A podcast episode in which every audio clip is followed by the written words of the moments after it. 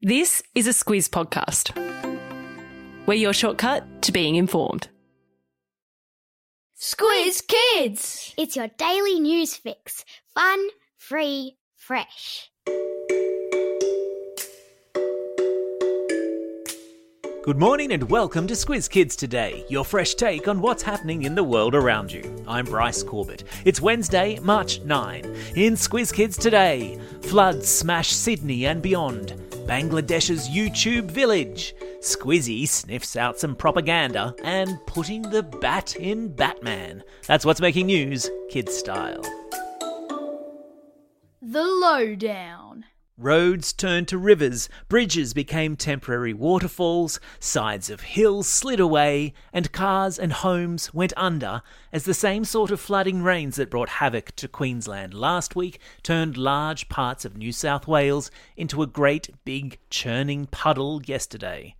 Suburbs of inner Sydney were brought to a standstill by flash flooding. Residents near Manly Dam were told to evacuate as the dam filled up and started to spill over, and at one school on Sydney's northern beaches, students watched on as the car park outside their classroom filled with water and cars simply floated away.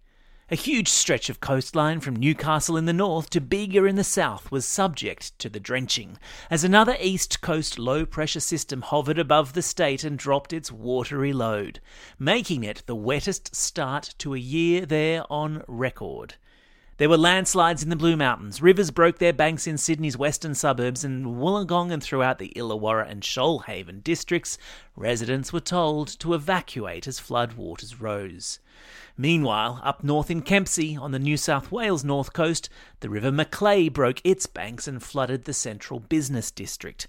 As New South Welsh people in that part of the world continue to deal with the devastating fallout from last week's rains. And if it feels like all we ever do here is talk about the weather, it's because we're in the midst of an extraordinary weather event. La Nina, you don't do things by halves.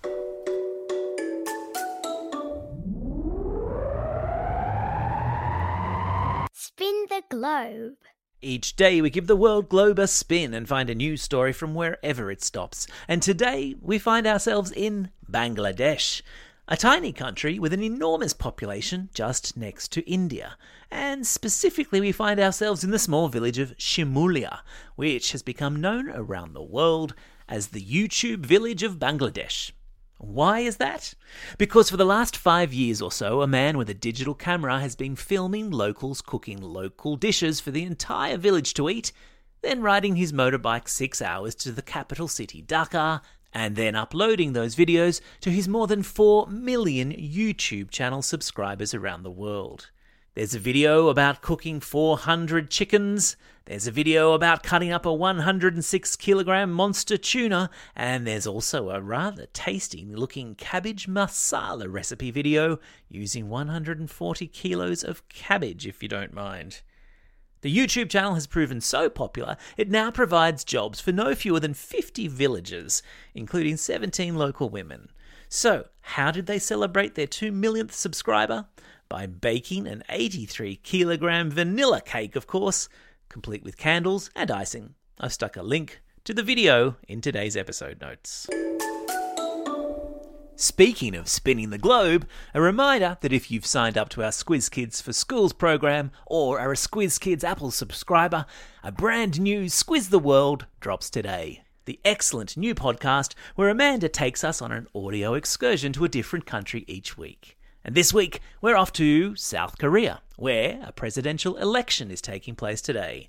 Learn all about this remarkable country, how kids there go to school for 11 months of the year, why fermented cabbage is the national dish, and how it's the K pop capital of the world. Did someone say BTS? Dynamite.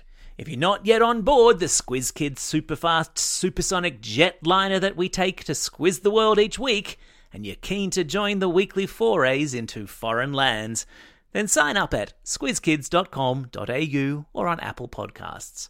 There are links to free trials of both in your episode notes. Animal Kingdom.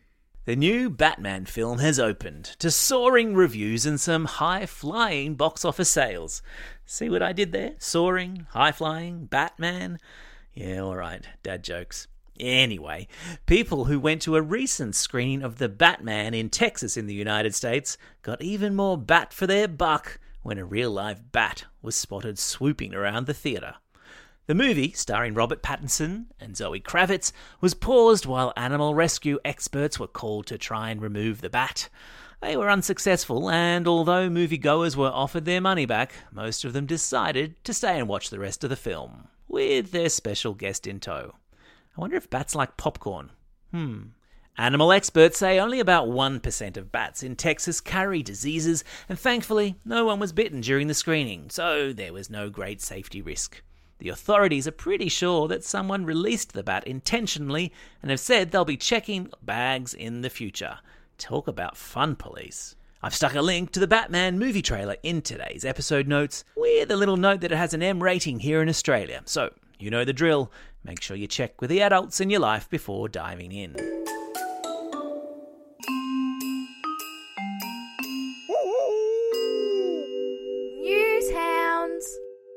Every Wednesday, Squizzy the newshound snuffles into Squiz Kids HQ and reports back on any fishy stories he's found on the internet.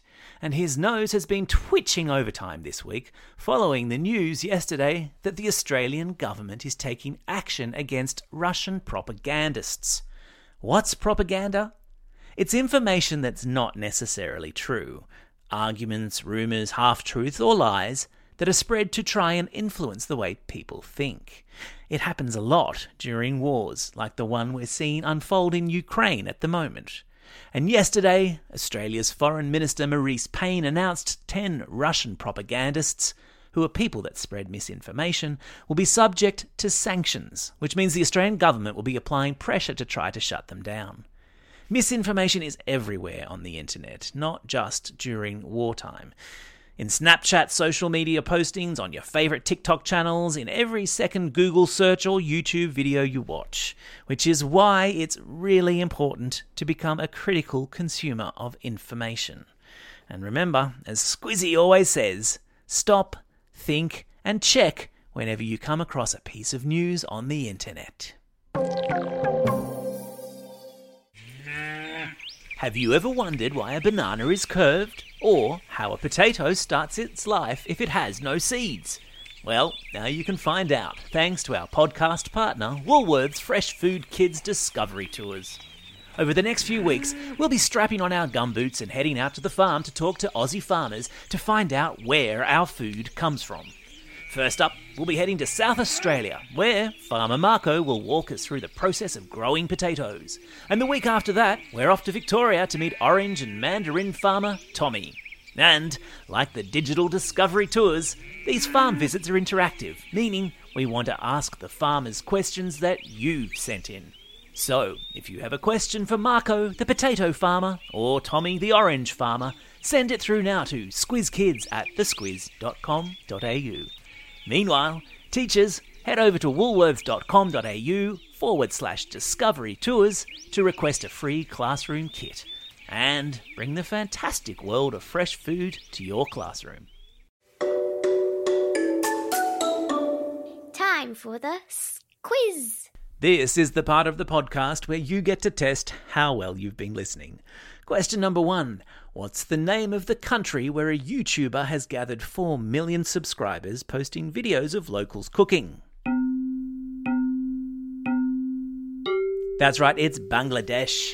Question number two What sort of animal made a surprise appearance in a screening of The Batman? That's right, it was a bat. What else? Question number three What's the name given to information that is not true but spread to try and influence the way people think?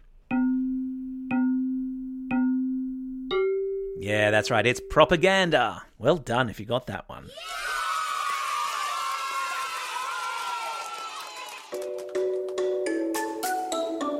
Shout outs. It's March 9. On this day, 61 years ago, a spaceship called Sputnik 9 returned to Earth, carrying its crew of a dog, a frog, and a guinea pig. Hmm, I wonder which one was in charge of the landing.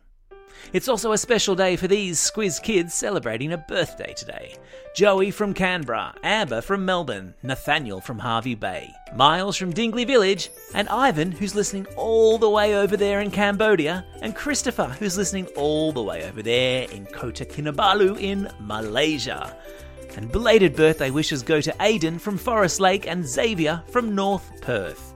And classroom shout-outs today go to Year 6 and Mr. Roberts at Good Shepherd Primary School in Canberra, Class 3H and Ms. Harris from Sunshine Beach State School, and Class 5MM at Norris Road State School in Bracken Ridge.